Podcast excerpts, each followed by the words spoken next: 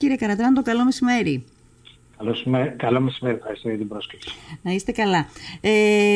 Κύριε Καρατράντο, θέλω να σας ρωτήσω το εξής. Ακούσαμε από το Κογκρέσο τον κύριο Μπάιντεν να λέει, νομίζω είναι δήλωση η οποία αναπαρήχθηκε στα μέσα σήμερα το πρωί, ότι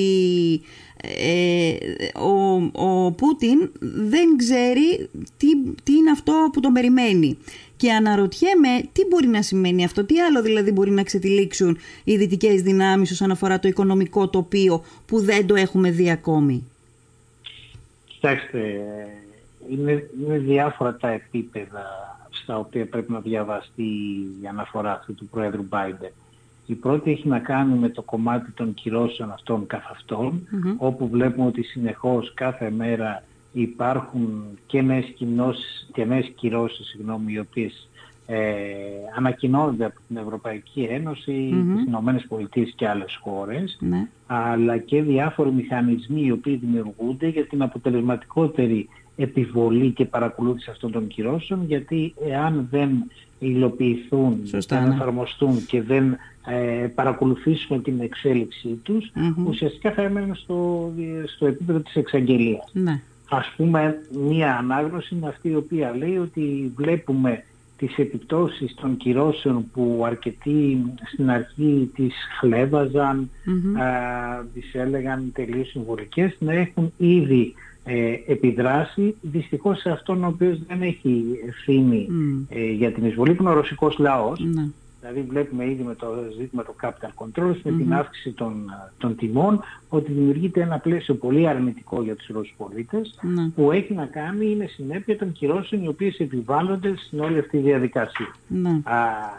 Παράδειγμα επίσης μετεξέλιξης της πίεσης που μπορεί να δεχθεί ο πρόεδρος Πούτιν σχετίζεται με το σημείο μέχρι το οποίο οι στενοί υποστηριχτές του, οι άνθρωποι οι οποίοι του δίνουν δύναμη και εντός εισαγωγικών νομιμοποίηση, γιατί μιλάμε για τελείως εξαθλισμική διαδικασία, οι λεγόμενοι ολιγάρχες, δηλαδή ένα συγκεκριμένος αριθμός παύλου των Ρώσων οι οποίοι τον στηρίζουν οικονομικά αλλά και πολιτικά σε όλη αυτή την προσπάθεια την οποία κάνει, οι οποίοι χάνουν καθημερινά χρήματα και θα συνεχίσουν να χάνουν, και είναι ένα ερωτηματικό του σημείου μέχρι το οποίο θα αντέξουν να απορροφούν αυτές τις κυρώσεις και να τον υποστηρίζουν.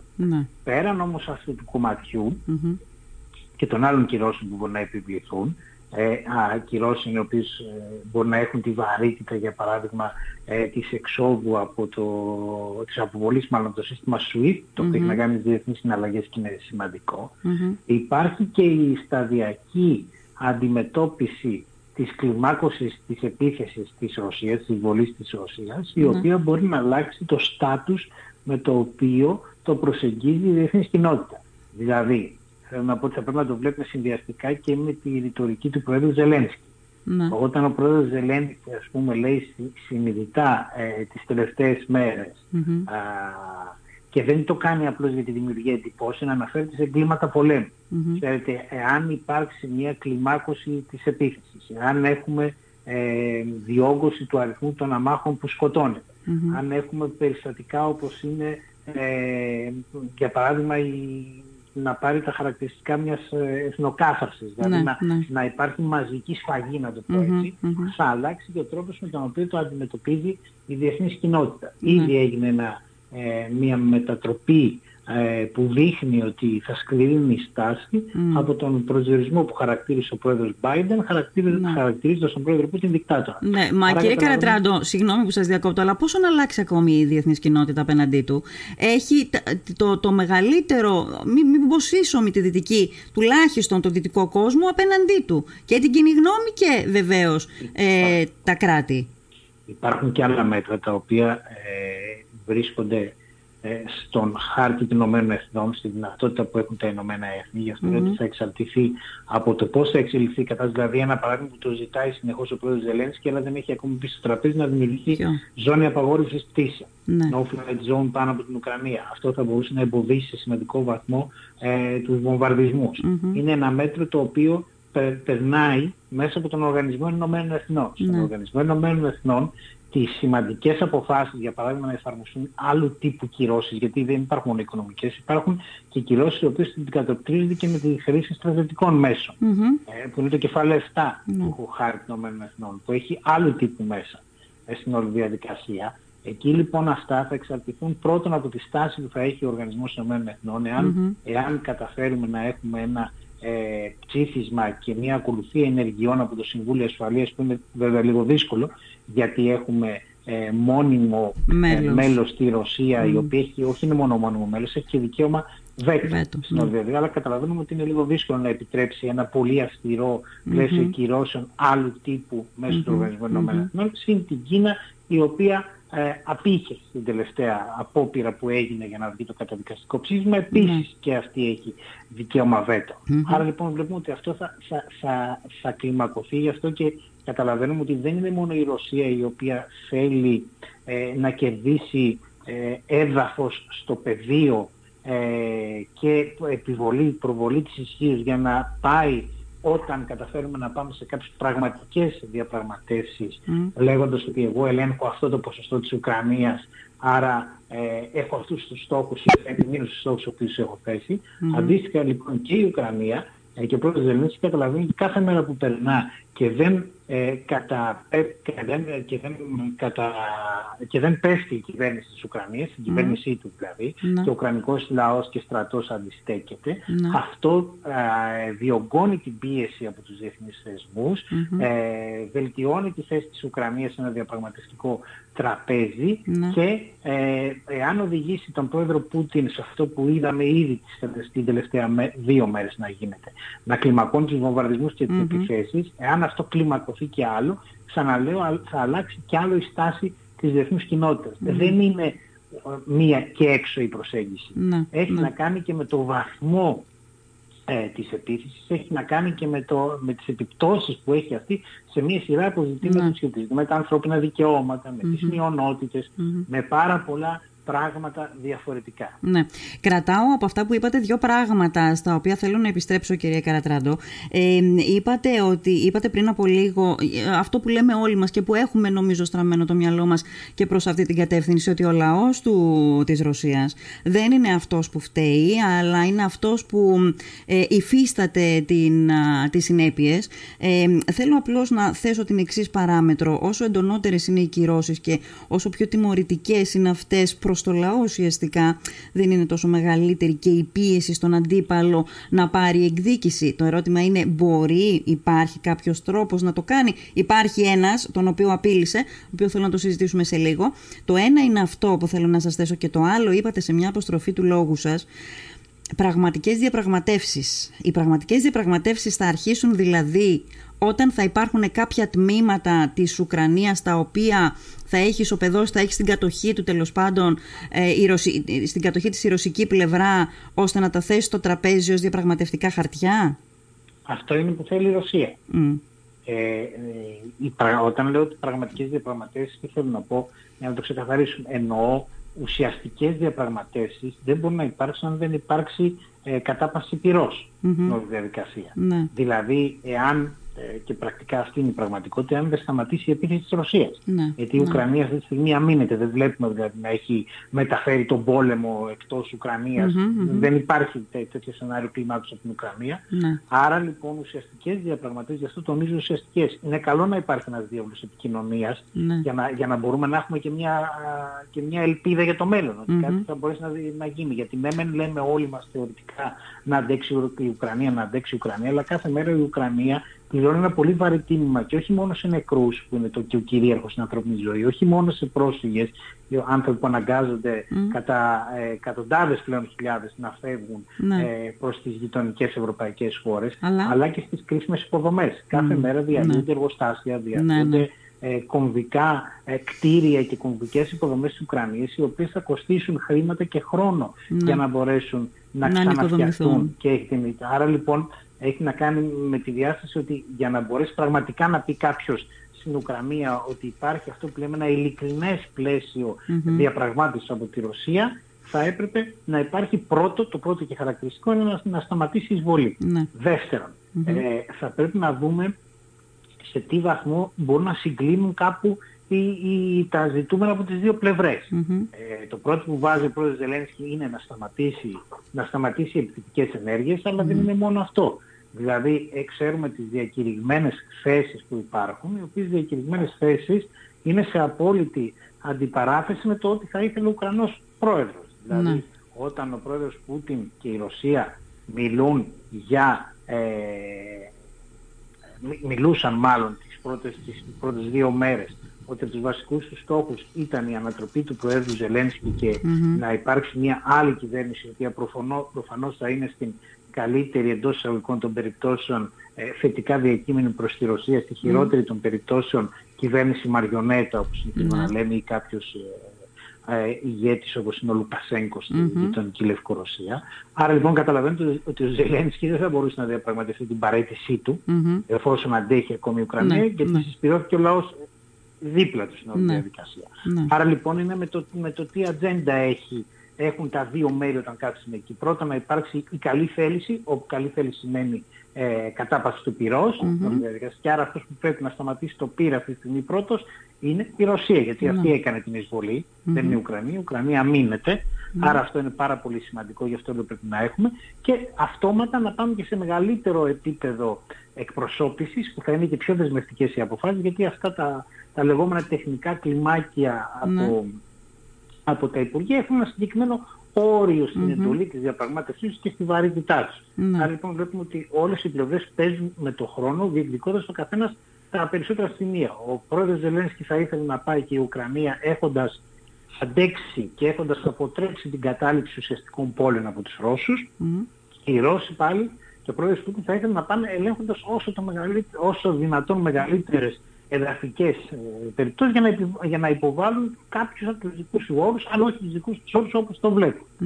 Ναι. Μάλιστα. Και ένα σχόλιο όσον αφορά το άλλο που σας ρώτησα στην αρχή, για την κλιμάκωση των κυρώσεων, τις οποίες τις υφίσταται ο ρωσικός λαός. Εντάξει, εδώ είναι δύο τα ζητούμενα, γιατί είπατε και για το εσωτερικό της Ρωσίας. Και επίσης βλέπουμε ότι εδώ πρέπει να τονίσουμε ότι μιλάμε για μια ανελεύθερη δημοκρατία. Οι άλλοι ήρωες, γιατί υπάρχουν πολλοί ήρωες αυτή τη στιγμή, εκτός από τους στρατιώτες της Ουκρανίας, τους πολίτες, τους πρόσφυγες, το πολιτικό προσωπικό της Ουκρανίας, υπάρχουν και ήρωες οι οποίοι βρίσκονται στη Ρωσία και είναι οι πολίτες, οι Ρώσοι πολίτες, οι οποίοι προσπαθούν και διαδηλώνουν σχεδόν καθημερινά υπό πάρα πολύ άσχημες συνθήκες, υπό συνθήκες αστυνομικής βίας και συλλήψεων κατά χιλιάδες, δηλαδή κάθε διαδήλωση οδηγεί περίπου σε γύρω στις 2.000 συλλήψεις, άρα καταλαβαίνουμε ότι και αυτοί είναι άνθρωποι οι οποίοι πάνε κόντρα σε έναν ασταρχικό ηγέτη για να δείξουν ότι δεν είναι αυτή η Ρωσία η οποία επιτίθεται στην Ουκρανία. Υπάρχει και μια άλλη Ρωσία, υπάρχει η Ρωσία των πολιτών, οι οποίοι δεν βρίσκουν. Δεν τους επιτρέπεται μάλλον να υπάρχει τρόπος έκφρασης. Είδαμε τι συμβαίνει και με τον μεγαλύτερο πολιτικό ανταγωνιστή, όπως θα λέγαμε, αν του επιτρέψει, δυστυχώς είμαστε σε αυτό το σημείο, ο Πούτιν, τον Αβάλνι, ο οποίος σχεδόν εξοντώθηκε φυσικά και βρίσκεται φυλακισμένο. Άρα λοιπόν αυτό είναι ένα πάρα πολύ σημαντικό πλαίσιο. Άρα λοιπόν ένας ήδη καταπιεσμένος σε πεδίο δικαιωμάτων, ελευθεριών λαός, αυτή τη στιγμή που βιώνει και τις κυρώσεις, άρα καταλαβαίνουμε ότι αυτό, επειδή κανείς δεν θέλει να βλάψει τους πολίτες οι οποίοι δεν στηρίζουν μια τέτοια υπόθεση, αλλά είναι και ένα μέτρο άσκησης πίεσης προς τον Πούτιν για να μπορέσει να σταματήσει την εισβολή. Τώρα η απειλή για τα πυρηνικά δείχνει ότι υπάρχει μια ακόμη κόκκινη γραμμή που δεν την έχει περάσει ως τώρα ο πρόεδρος Πούτιν και θέλω να πιστεύω ότι δεν θα την περάσει, και σχετίζεται με κάτι το οποίο είναι εκτός αυτού που λέμε του πλαισίου του μεταπολεμικού, δηλαδή να χρησιμοποιηθούν πυρηνικά όπλα, ενώ έχει απειλήσει άμεσα ή έμεσα δύο φορές. Η πρώτη ήταν και η άμεση τις πρώτες ώρες, στο πρώτο διάγγελμα. Ακριβώς, ότι αν υπάρξει προσπάθεια εμπλοκής ή αναχέτηση της Ρωσίας, της επίθεσης της Ρωσίας από άλλη χώρα, θα υπάρχουν και πυρηνικά. Και το δεύτερο ήταν το έμεσο, όταν έθεσε σε κατάσταση επιφυλακής τα πυρηνικά όπλα, το οποίο είναι επίσης πάρα πολύ σημαντικό. Άρα λοιπόν αυτό είναι το πλαίσιο το οποίο βλέπουμε και το οποίο πρέπει να λάβουμε υπόψη μας στην όλη διαδικασία. Ναι. Έχετε καταλήξει, γιατί βλέπω μια μεγάλη κουβέντα να γίνεται και δικαίως νομίζω, ότι πώς πήρε την απόφαση ο Ρώσος πρόεδρος να κάνει την κίνηση αυτή, να κάνει την επίθεση αυτή, την εισβολή αυτή, και πώς είναι δυνατόν να μην τα είχε προβλέψει όλα αυτά.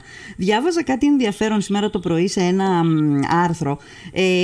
Είχε ανατεθεί, λέει, σύμφωνα με το ρεπορτάζ, είχε αναθέσει η ένατη διεύθυνση της Ομοσπονδιακής Υπηρεσίας, αν θυμάμαι καλά τον τίτλο, της Υπηρεσίας Ασφαλείας που ασχολείται με τα γειτονικά κράτη, με τις γειτονικές χώρες, να γίνει μια, ας πούμε, δημοσκόπηση.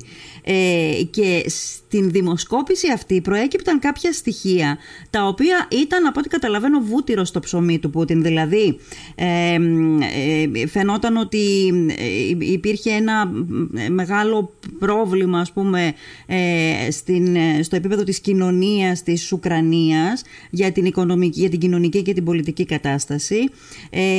Έδειχνε η έρευνα ότι ο πρόεδρος Ζελένσκι είχε την υποστήριξη μόλις του 27% των Ουκρανών, το 67% τον απέρριπτε ως πρόεδρο, αντίθετα το 68% των πολιτών δήλωνε πως είχε εμπιστοσύνη στο στρατό, το 40% των πολιτών απάντησε στη δημοσκόπηση ότι δεν θα υπερασπιζόταν την Ουκρανία εάν δεχόταν εισβολή. Και λένε κάποιοι αναλυτές ότι βασίστηκε σε αυτή τη δημοσκόπηση που τα παρουσίαζε όλα ροζ για τον ίδιο, για τον κύριο Πούτιν, αλλά άλλες οι αποτυπώσεις επί χάρτου και άλλο πράγμα η πραγματικότητα. Είναι δυνατόν να πήρε τόσο επιπόλαια την απόφαση για να κάνει αυτή την εισβολή? Κοιτάξτε, πρώτον δεν ξέρουμε πού έχει γίνει αυτή η δημοσκόπηση, αν έχει γίνει, ας πούμε, στις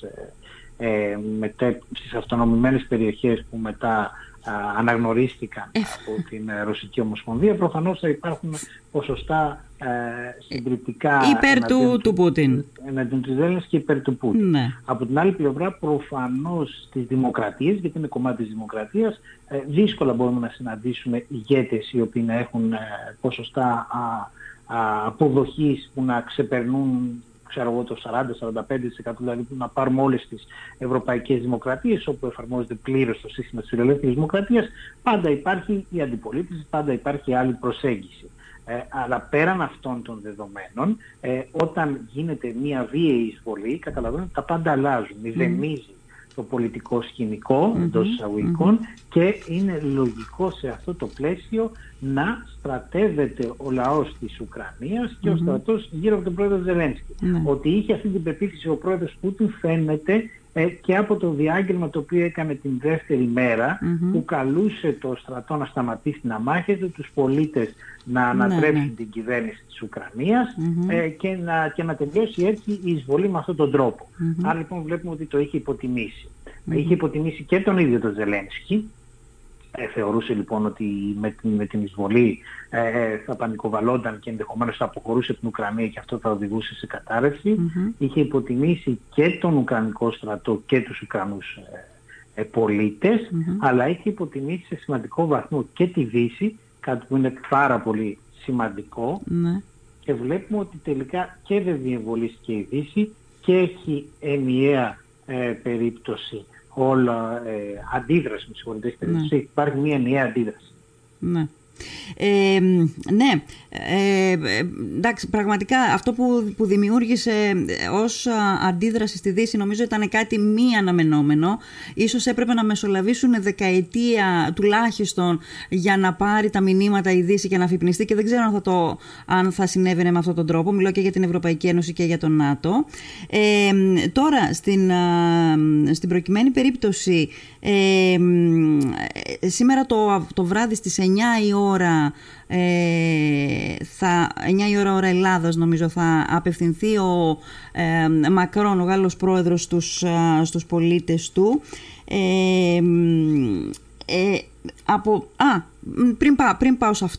Πριν πάω στο να το καταλήξω, δεν μιλήσαμε καθόλου και θέλω τη γνώμη σας για το δικό μας γείτονα. Ποια είναι η θέση του απέναντι στα γεγονότα? Δηλαδή διακρίνω το τελευταίο διάστημα, τις τελευταίες μέρες, νομίζω εγώ έτσι το κρίνω, έχει πει τα πάντα και τα αντίθετά τους. Δηλαδή απαράδεκτη η ρωσική εισβολή στην Ουκρανία. Δεν θα κάνει συμβιβασμού σε ό,τι αφορά τις δεσμεύσεις της έναντι των συμμάχων. Αλλά εν τέλει είπε ότι δεν θα συμμετέχει στις κυρώσεις της Δύσης έναντι της Ρωσίας. Κλείνει τα στενά όπως το αιτήθηκε η Ουκρανία, αλλά αναλυτές λένε ότι τώρα που το έκανε εξυπηρετεί τη Ρωσία. Και το κερασάκι στην τούρτα ήταν το τελευταίο, όταν εμφανίστηκε παραπονούμενος δηλαδή, ζητώντας από την Ευρωπαϊκή Ένωση να συμπεριφερθεί στην Τουρκία όπως ακριβώς στην Ουκρανία. Πείτε μου λίγο τη γνώμη σας πάνω σε αυτό, στην θέση της Τουρκίας μάλλον, σε σχέση με όλα αυτά τα γεγονότα τα οποία ζούμε, πάντοτε από την δική μας σκοπιά. Η Τουρκία και ο πρόεδρος Ερντογάν έχουν εδώ και κάποια χρόνια μία προσπάθεια κάνουν να ισορροπήσουν μεταξύ Δύσης και Ρωσίας, θεωρώντας ότι μπορούν να χρησιμοποιήσουν τον ένα ως αντίβαρος στον άλλο για να αποκομίσουν περισσότερα ωφέλη, και γιατί σχετίζεται ότι πλέον ο ίδιος αντιλαμβάνεται τον εαυτό του και την Τουρκία ως μια χώρα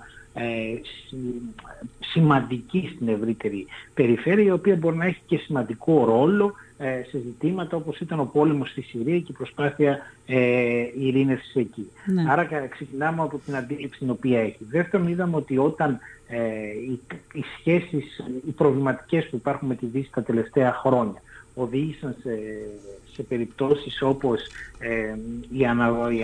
η αναβολή του αρχικού σχεδιασμού για συμμετοχή της Τουρκίας στην παραγωγή των και στη χρήση των αεροπλάνων F-35, των νέων μαχητικών αεροπλάνων των ΗΠΑ, αυτό προσπάθησε να απαντηθεί από την Ρωσία αναζητώντας, από την Τουρκία με συγχωρείτε, αναζητώντας εξοπλισμούς μέσω της Ρωσίας. Είναι μια ιστορία που πηγαίνει αρκετά παλιά, εννοώ στα τελευταία χρόνια, όπως για παράδειγμα ένα κομμάτι έντασης μεταξύ Τουρκίας και Δύσης και κυρίως των ΗΠΑ ήταν η πρόθεση της Τουρκίας να εγκαταστήσει πυράβλους S-400, και αυτό θεωρήθηκε ως μια επιλογή η οποία αντιβαίνει στο όλο πλαίσιο λειτουργίας του ΝΑΤΟ. Ναι. Άρα λοιπόν βλέπουμε ότι επειδή έχει αναπτύξει συμμαχικές σχέσεις με τη Ρωσία και με τη Ρωσία συνεργάζεται αλλά και αντιπαρατίθεται, ουσιαστικά είναι αυτό που συνηθίζουμε να λέμε λυκοφιλίες, λυκοσυμμαχίες. Συμφέροντο που εξυπηρετούνται και κάποιες στιγμές χάνεται η όλη διαδικασία, βλέπουμε αυτό το οποίο βλέπουμε να έχει αυτή την αφήσιμη στάση, αλλά και για έναν άλλο λόγο, ότι αισθάνεται και άβολα τη στιγμή που η Δύση και η Ευρωπαϊκή Ένωση σχηματοποιούν μια εργαλειοθήκη κυρώσεων και απαντήσεων σε αυταρχικούς ηγέτες. Γιατί και ο πρόεδρος Ερντογάν έχει στοιχεία αυταρχικά και κυρίως αναθεωρητικά. Αισθάνεται άβολα, δηλαδή, λέτε αυτή τη στιγμή ο Ερντογάν? Είναι κάτι ανάμεσα. Είναι και ζήτημα ότι βλέπει και το ενδεχόμενο ο ίδιος, αν συνεχίσει την πολιτική την οποία έχει, να βρεθεί αντιμέτωπος με κυρώσεις, γιατί έχει σχετίζεται με τις ιστορικές αλλαγές που βλέπουμε, αλλά και το κομμάτι της συμμαχίας της οποίας έχει με τη Ρωσία, γιατί θεωρεί ότι είναι το αντίβαρο στην περίπτωση που δεν φτιάξουν κι άλλες σχέσεις με τη Δύση, γιατί αυτό είναι κάτι πάρα πολύ δυναμικό για να μπορεί να τη χρησιμοποιεί ως αντίβαρο. Ναι. Μάλιστα.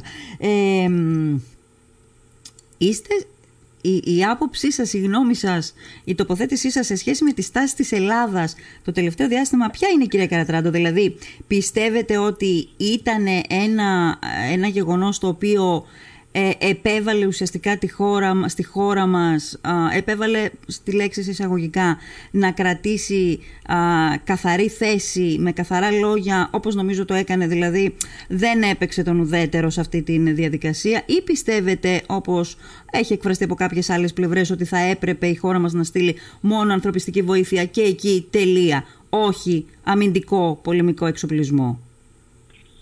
Η Ελλάδα είναι χώρα μέλος της Ευρωπαϊκής Ένωσης και του ΝΑΤΟ. Όταν λαμβάνονται κεντρικές αποφάσεις σε αυτά τα όργανα στα οποία συμμετέχει και συνδιαμορφώνει η Ελλάδα, καταλαβαίνουμε ότι έχει και δέσμευση να εμπλακεί στο κομμάτι της υλοποίησης αυτών των αποφάσεων.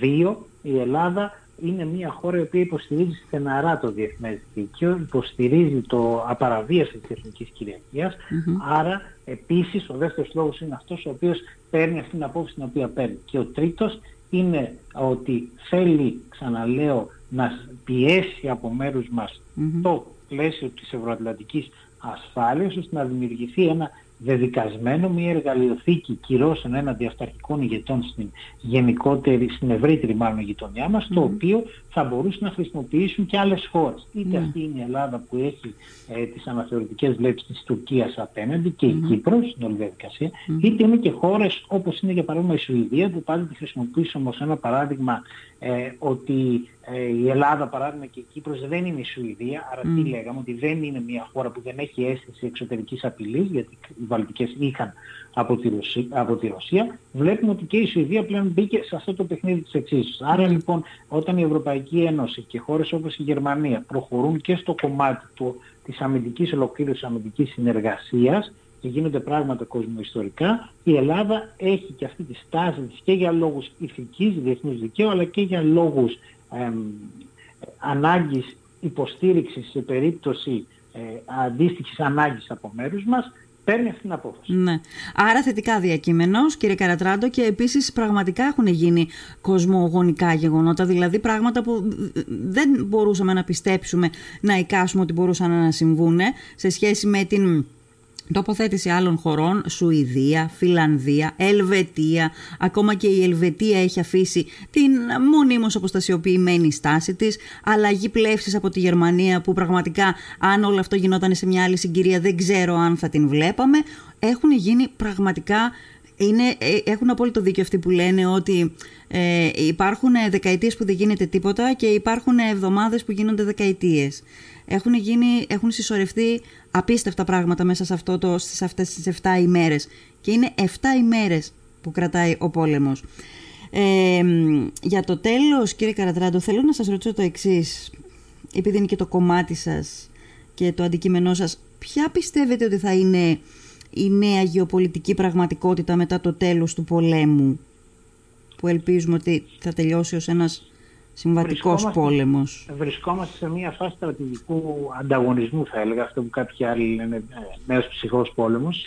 Έχει διαφοροποιήσεις από την έννοια του ψυχρού πολέμου που ξέραμε, στρατηγικού ανταγωνισμού μεταξύ της Δύσης, της Ρωσίας και της Κίνας. Συγκλίνονται αλλά και αποκλίνονται όλα αυτά. Είδαμε μια ιδέα με τη συμφωνία Όκους, το πώς μπορεί να λειτουργήσει. Αυτό που με βεβαιότητα μπορούμε να πούμε ότι πριν από την εισβολή της Ρωσίας, στρατηγική τοποθέτηση των ΗΠΑ με προκαταρκτικό βάρος στον ειρηνικό, για να μπορεί να υπάρχει το ζήτημα του στρατηγικού ανταγωνισμού με την Κίνα, θα ισορροπηθεί σε ένα βαθμό, δεν θα αλλάξει ειδικά, ενώ γιατί και η Κίνα παραμένει ένας ανταγωνιστής για τις ΗΠΑ, αλλά θα ισορροπηθεί με τη μετατόπιση πάλι μέρος του ενδιαφέροντος των δυνάμεων και του όλου σχεδιασμού στο μέτωπο της Ευρώπης, γιατί υπάρχει η περίπτωση της Ρωσίας όπου, ξαναλέω, έχουν βγει